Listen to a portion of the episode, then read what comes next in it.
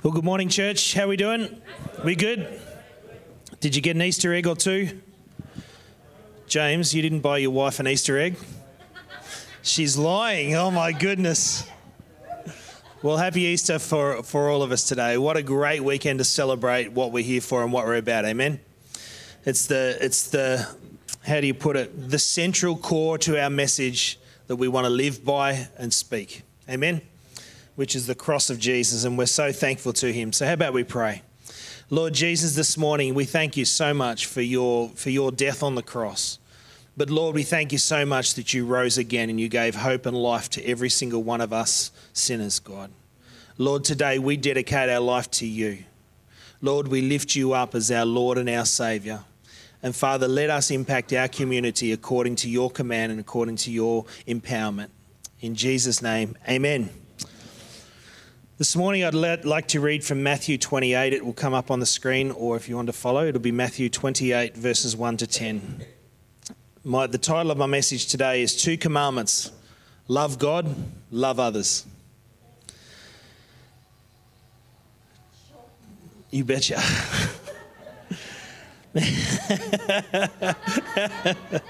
I'm loving that. Love God, love others. And groovy ringtones. Mine is so boring in comparison to that. That is such a cool ringtone.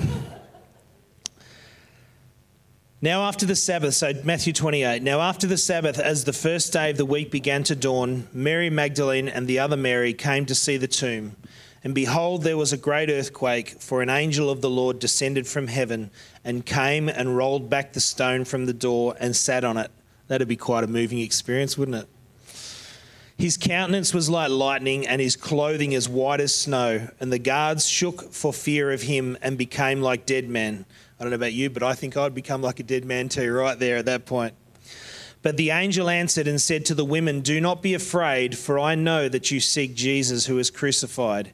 He is not here, for he is risen. He wasn't risen, he is risen. I remember one of the first lessons I learnt from the, the, the minister at our church when I was growing up, Canon Frank Lowe, he talked a lot about he is risen. God is risen. Jesus is risen. He, not, he might not be risen. He wasn't risen. He is risen. As he said, Come see the place where the Lord lay, and go quickly and tell his disciples that he is risen from the dead, and indeed he is going before you into Galilee. There you will see him. Behold, I have told you. So they went out quickly from the tomb with fear and great joy and ran to bring his disciples word. And as they went to tell his disciples, behold, Jesus met them, saying, Rejoice. So they came and held him by the feet and worshipped him. Then Jesus said to them, Do not be afraid. Go and tell my brethren to go to Galilee, and there they will see me. I've pulled a, um, a video out for you to look at and um, this video is pretty cool. This video was was um, as Tracy mentioned on Friday. We were married 27 years ago, which is pretty cool. This was the year that we were married, so you can see the sort of dress and the hair sense from those days. So bring it on, guys, if it'll come up. The sun had hid its face.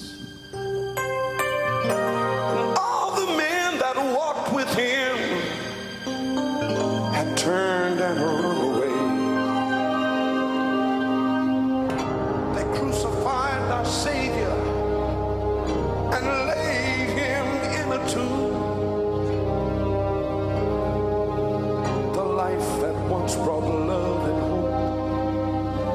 hope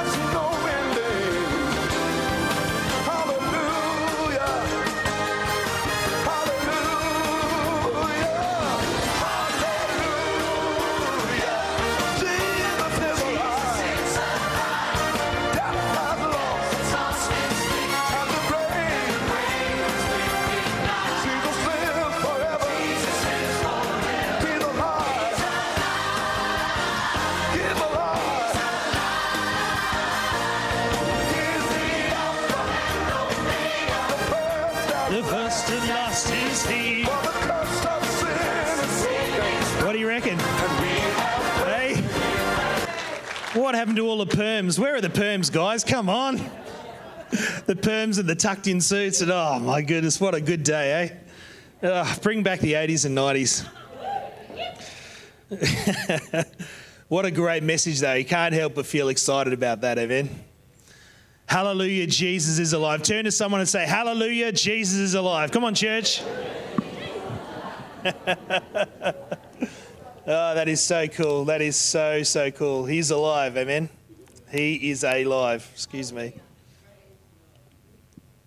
Oh, that's very funny. My brother used to play the keyboard, still plays the keyboard, but my brother plays the keyboard. So we had a band back in the 80s and the 90s, my brothers and I. So one of us played the drums, the youngest one. And then the next one, he played guitar. And then my brother Jeff played the keyboard. And Jeff looked just like that whole 80s thing going on with the with the uh, you know the the mullet and all that sort of thing. You remember? We have a photo on the wall. My parents are sitting in the corner at the back there. Hi, mum and dad. um, they, we have a photo on the wall in mum and dad's place of, of a photo shoot that I think dates back to about 89 or thereabouts, 88, 89. And I, I think all four of us had mullets of some description or the other. Country boys. Hallelujah, Jesus is alive. Come on, church. Aren't we glad that He's alive? I tell you what, without, without having that hope and without having that future to look forward to, you know, life would just be so much more difficult, wouldn't it? During the last month, I've been thinking a lot about the great commandment and about, about the works of Jesus. Jesus' commandment love the Lord your God with all your heart, soul, mind, and strength. And the second is like it love your neighbor as yourself. On these two things hang all the law and the prophets. So we can simplify the gospel message right down to love the Lord your God and love your neighbor as yourself or love others. This morning I want to I want to just go over those couple of points reading a number of different scriptures and pose another thought to you this morning. So why did Jesus die? To buy us back for our salvation? But did it end there or was that just the beginning? Turn to John with me to John chapter 3 and verse 14. So, my first point is this Jesus' death on the cross, what was it for? John 3, verse 14 to 17. Most of us would know this one. And as Moses lifted up the serpent in the wilderness, even so must the Son of Man be lifted up, that whoever believes in him should not perish but have eternal life. For God so loved the world that he gave his only begotten Son, that whoever believes in him should not perish but have everlasting life. For God did not send his Son into the world to condemn the world, but that the world through him might be. So, why did Jesus die on the cross? Number one, for the Father. Because Father God wanted us back in his fold so that we could approach his throne and his, you know, his, his, his glory because of what Jesus did on the cross. Because the Father loves you and me so deeply that he would actually send his own Son so that we could be right standing before him. For us, because our sin separated us from God, because we have made mistakes. Anyone here perfect? No. Nah. Because we have hurt him and we've hurt others because we now have a way to reset and to go forward. It's amazing that we can come to this time, this time of the year that's so precious to us in this part of the, you know, this part of the calendar. The whole world even still stops. Hey, the whole of this country even still stops. That Jesus would, would go the extra mile for us because we have made mistakes and yet we could press the reset button because of his blood every time we stop and say, Jesus, thank you for your cross. Thank you for forgiving me of my sin and setting me free. And the other part of what, why did Jesus go? Why did Jesus die on the cross? What was the reason for his death? It's for the world, not just the Christians, but for the whole world. This whole, the, the Bible talks about this whole world aching and groaning for the return of Christ. So without the cross, this world would have no hope, it would have no future. And yet, because of what Jesus did on the cross, every person in this place can have a future according to his word and his scripture. Every person. Isn't it amazing? The Bible talks about the one man died for the sins of all, not for the sins of most, or not for the sins of the good people, but for the sins of all, for every single person. That's why Jesus died on the cross. My second point is this this is my commandment that you love one another. Have a look at um, John 15 with me if we can. John 15, verse 11, we'll start there. This is my commandment. So, so Jesus died for the Father, for us. Because remember, Jesus said, Look, if, t- take this away from me, God, you know? But he said, Let your will be done, not mine, for us and for the world. These things I have spoken to you, that my joy may remain in you, and that your love may be full. This is my commandment that you love one another as I have loved you. Greater love has no one than this, than to lay down one's life for his friends. Just what happened on the cross for us. You are my friends if you do whatever I command you. No longer do I call you servants. And this is an amazing part of Scripture. No longer do I call you servants, for a servant does not know what his master is doing. But I have called you friends, for all things that I heard from my Father I have made known to you. He didn't hold anything back for us. Isn't that remarkable? You did not choose me, but I chose you and appointed you that you should go and bear fruit, and that your fruit should remain, that whatever you ask the Father in my name, he may give you. These things I command you that you love one another. It's an interesting opening line saying that my joy, my joy may remain in you and your joy may be full. The start of that scripture talks about that. These things I've spoken to you, that my joy may remain in you and your joy may be full. And towards the end there, it says, These things I command you that you love one another. If we want to find joy in our life, I think there's, there's two ways to find it. The first way is loving God, because that always brings us a sense of joy. And the second way is loving others. You know, it brings a deep sense of, hey, life's worth living when we can point our eyes sort of towards others around us. Love God, love others. Jesus laid down for his life for us. I guess the question to us now are we willing to lay down our life for others? That's the challenging thing, isn't it? Sometimes we've got to lay down some of our theology Remember, the Bible doesn't. The Bible talks about don't argue endlessly over endless the- theologies or something like that. Sometimes we've got to lay down our preference. It's not much, though, when you compare it to what Jesus did for us. Sometimes we've got to go the extra mile to be a friend to the friendless, to go beyond our own preference for the preferences of others. I just find it an incredible thing that Jesus really narrowed all the law and the prophets. So you're talking a big fat book with lots of little chapters and verses in it. And he nailed it all down and simply said this love God and love your neighbour as yourself. John said it well in, in 2 John 1. He said, I rejoice greatly that I have found some. Oh, there is no 2 John 1. It's just 2 John, verse 4 to 6. For the theologians amongst us, sorry about that. I rejoice greatly that I have found some of your children walking in truth as we receive commandment from the Father. And now I plead with you, lady, as not though I wrote a new commandment to you, but that which we have had from the beginning, that we love one another. This is love, that we walk according to his commandments. This is the commandment that as you have heard from the beginning, you should walk in it. That you should love one another, eh? What an incredible way to think about life to change from our, you know, our natural ways to say, God, God, we want to love our neighbours as ourselves. That includes things like um, we saw we saw the mention of sleep at the G, includes things like that. It includes giving to the poor and, and, and that sort of jazz. But it also includes in our daily life connecting with those around us and loving those around us.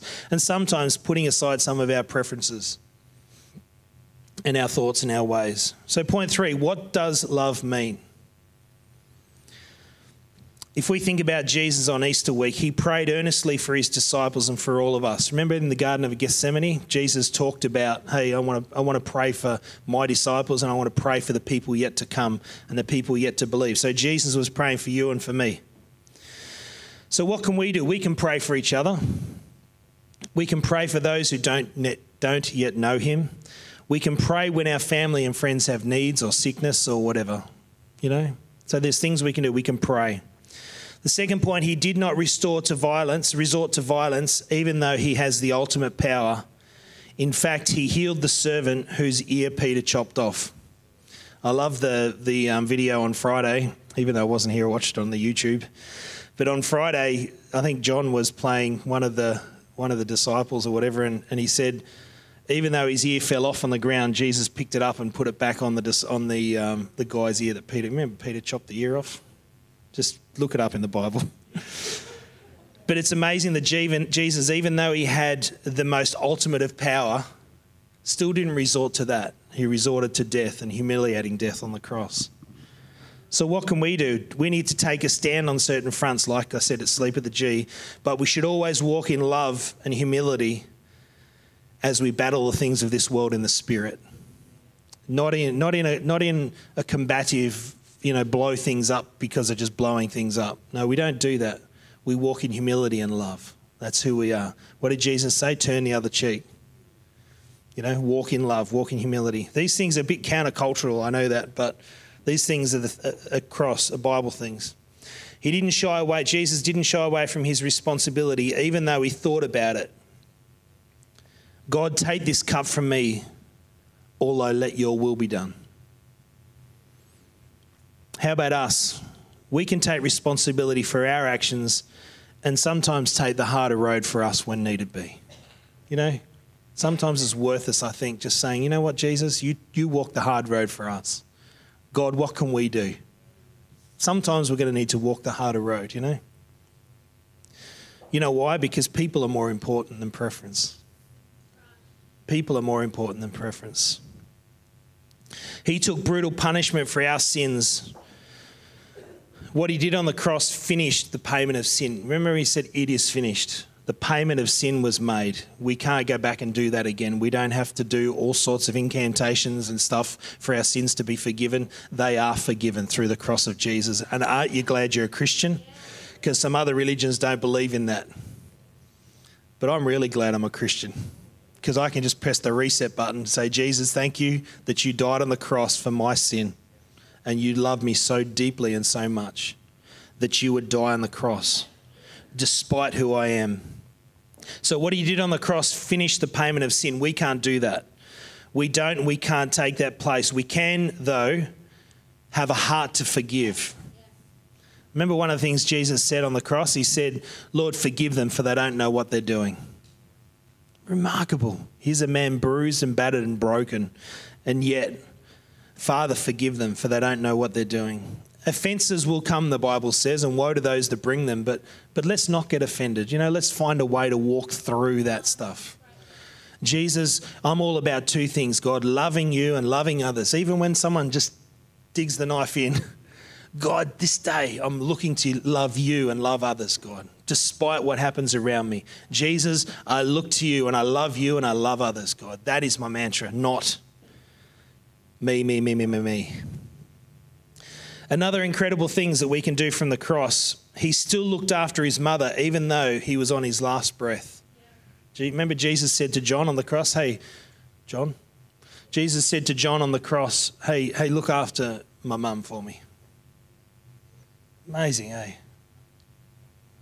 Love your mum. You're a champ. Look after your mum. Love you, dad. You're a champ. Bible talks about it. Love your mother, love your father, hey. Uh, can I just make a side note? There, there is not a more faithful woman when it comes to prayer than the one sitting over there in that corner. She has prayed for us and prayed for us and prays for my kids, and, and I'm sure in the future will pray for my grandkids, you know. Anyways, love you, mum. You're a champ. he still looked after his mother. So, what can we do? We can love our mums and our dads and our brothers and our sisters in Christ as much as in the natural. You know, we can get alongside, even when things are tough. Let's not forget our loved ones and our neighbours. You know, one of your neighbours might be going through a hard time. I remember when our neighbour's uh, husband passed away, and, you know, there's not much we can do, but Tracy made some meals and that sort of stuff just to help settle through that first little bit, you know. I think he was only 46 years old when he passed away. Jesus' last words on the cross included prayer for the forgiveness of sinners. His purpose in life was, was to bring that to a naught, for it to be finished. Let us then not slap him in the face and start to forgive. What's the, what's the um, Our Father who art in heaven, hallowed be thy name, thy kingdom come, thy will be done on earth as it is in heaven. Give us this day our daily bread and forgive us our sins as we forgive those who sin against us. Good Anglican version there. His last words include prayer for forgiveness. God, forgive them for they don't know what they've done to me. This is part of the plan, it's okay. And Jesus, forgive me so that I can forgive others when the tough times come. Point number four, the promise. So we've looked at these things. We've looked about Jesus' death on the cross. What was it for? For the Father, for us, and for the world. Point number two, this is my commandment that you love one another. Point number three, what does it mean to love? Point number four is the promise. Most assuredly, I say to you, this is John 14, verse 12 to 18. Most assuredly, I say to you, he who believes in me, the works that I do, he will do also. And greater works than these he will do because I go to my Father. Does that give you a bit of enthusiasm? And whatever you ask in my name, that I will do, that the Father may be glorified in the Son. If you ask anything in my name, I will do it. Why would he have said that if he didn't mean it? If you love me, keep my commandments, and I will pray the Father, and he will give you another helper, that he may abide with you forever. The Spirit of truth, whom the world cannot receive, because it neither sees him nor knows him. But you know him, for he dwells within you and will be in you. I will not leave orphans. Sorry, I will not leave you orphans. I will come to you. Isn't that an incredible thing? That Jesus knew, okay, there's a time for me to be on this world. There's a task that I have, but the task is finished. Now I'll send my helper. Holy Spirit, you are so welcome in my life. Amen. Holy Ghost, Holy Spirit, the old King James, Holy Ghost.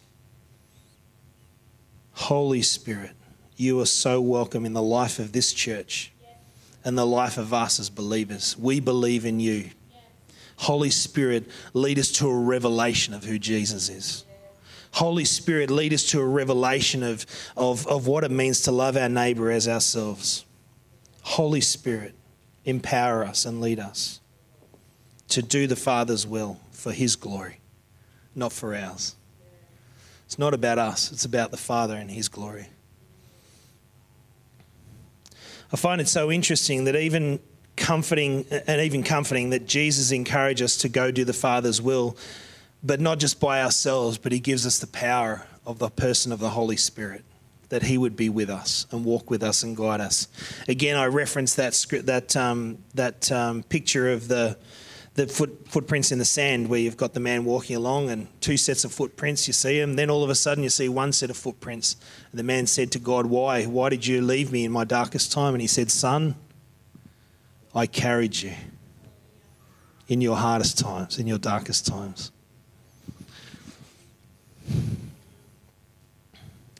He says, mate, if he was Australian, he says, mate, just ask me and I'll give you a hand. Just ask me and I'll give you a hand. That's a country motto out in the bush you always knew if neighbour needed a hand or whatever else. And when it came to hay time, there were people just turned up out of all sorts of areas, and we all picked up bales of hay and carted them off to the sheds. We did it for everybody. Mate, just ask me, I'll give you a hand. I will send my spirit to guide you and to help you. And how about the big one at the end? I will not leave you orphans. I will come to you. I just think that is such a fabulous thing. We've got a video we want to show you, which is pretty cool and sort of sums up my message. So I wrote this message over the last little while, and Jimmy sent me a link earlier in the week and said, and said, "Hey, this is a video we'll be playing at church on Sunday," and and I just couldn't believe how aligned it was with what I'd literally just written as a message. So, so have a look. This is pretty cool. Grace is God's unmerited favor for us, His crazy love. And the truth is, many times we struggle understanding it. If you find yourself struggling to understand God's grace, don't beat yourself up. Even the disciples struggled with understanding grace. Jesus, is that you? You're alive. I can't believe you're alive. Okay, I was in the boat and I wasn't catching any fish, okay? But I heard this voice, and the voice said, Cast your net to the other side. And so I'm thinking, I'm a fisherman, I know what I'm doing, but I'm not catching any fish, you know?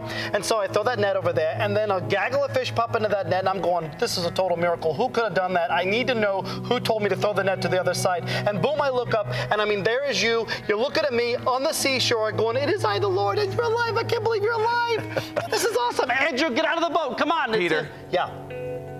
Do you love me? Yes, I love you. I love you. You're alive. This is so great. Good. Hey, Then feed my sheep. Andrew, get out of the boat. Come on, man. It's him. Peter. Yeah.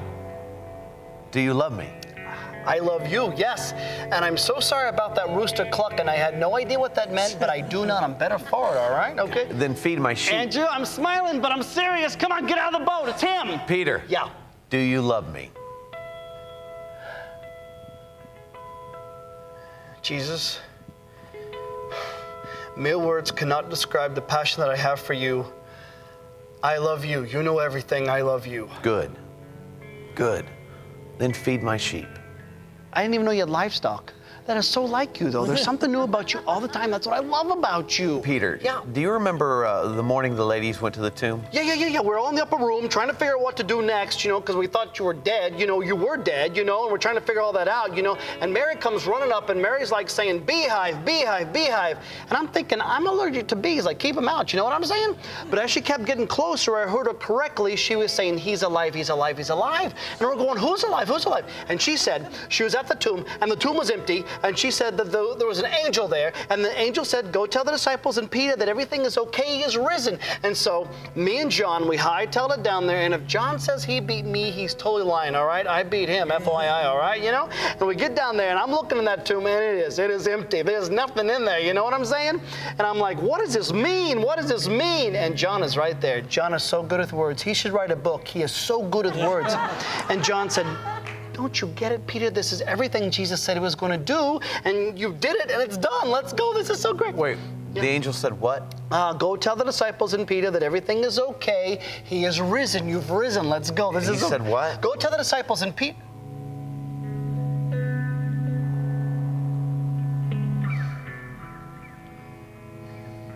Go tell the disciples and Peter. You said my name. Why did you say my name?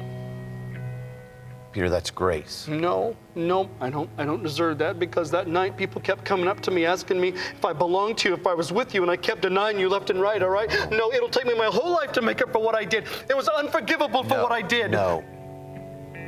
What I did on the cross was meant to take what is unforgivable and make it forgivable. That's my grace. It's not about you, it's always about me. That's grace, Peter.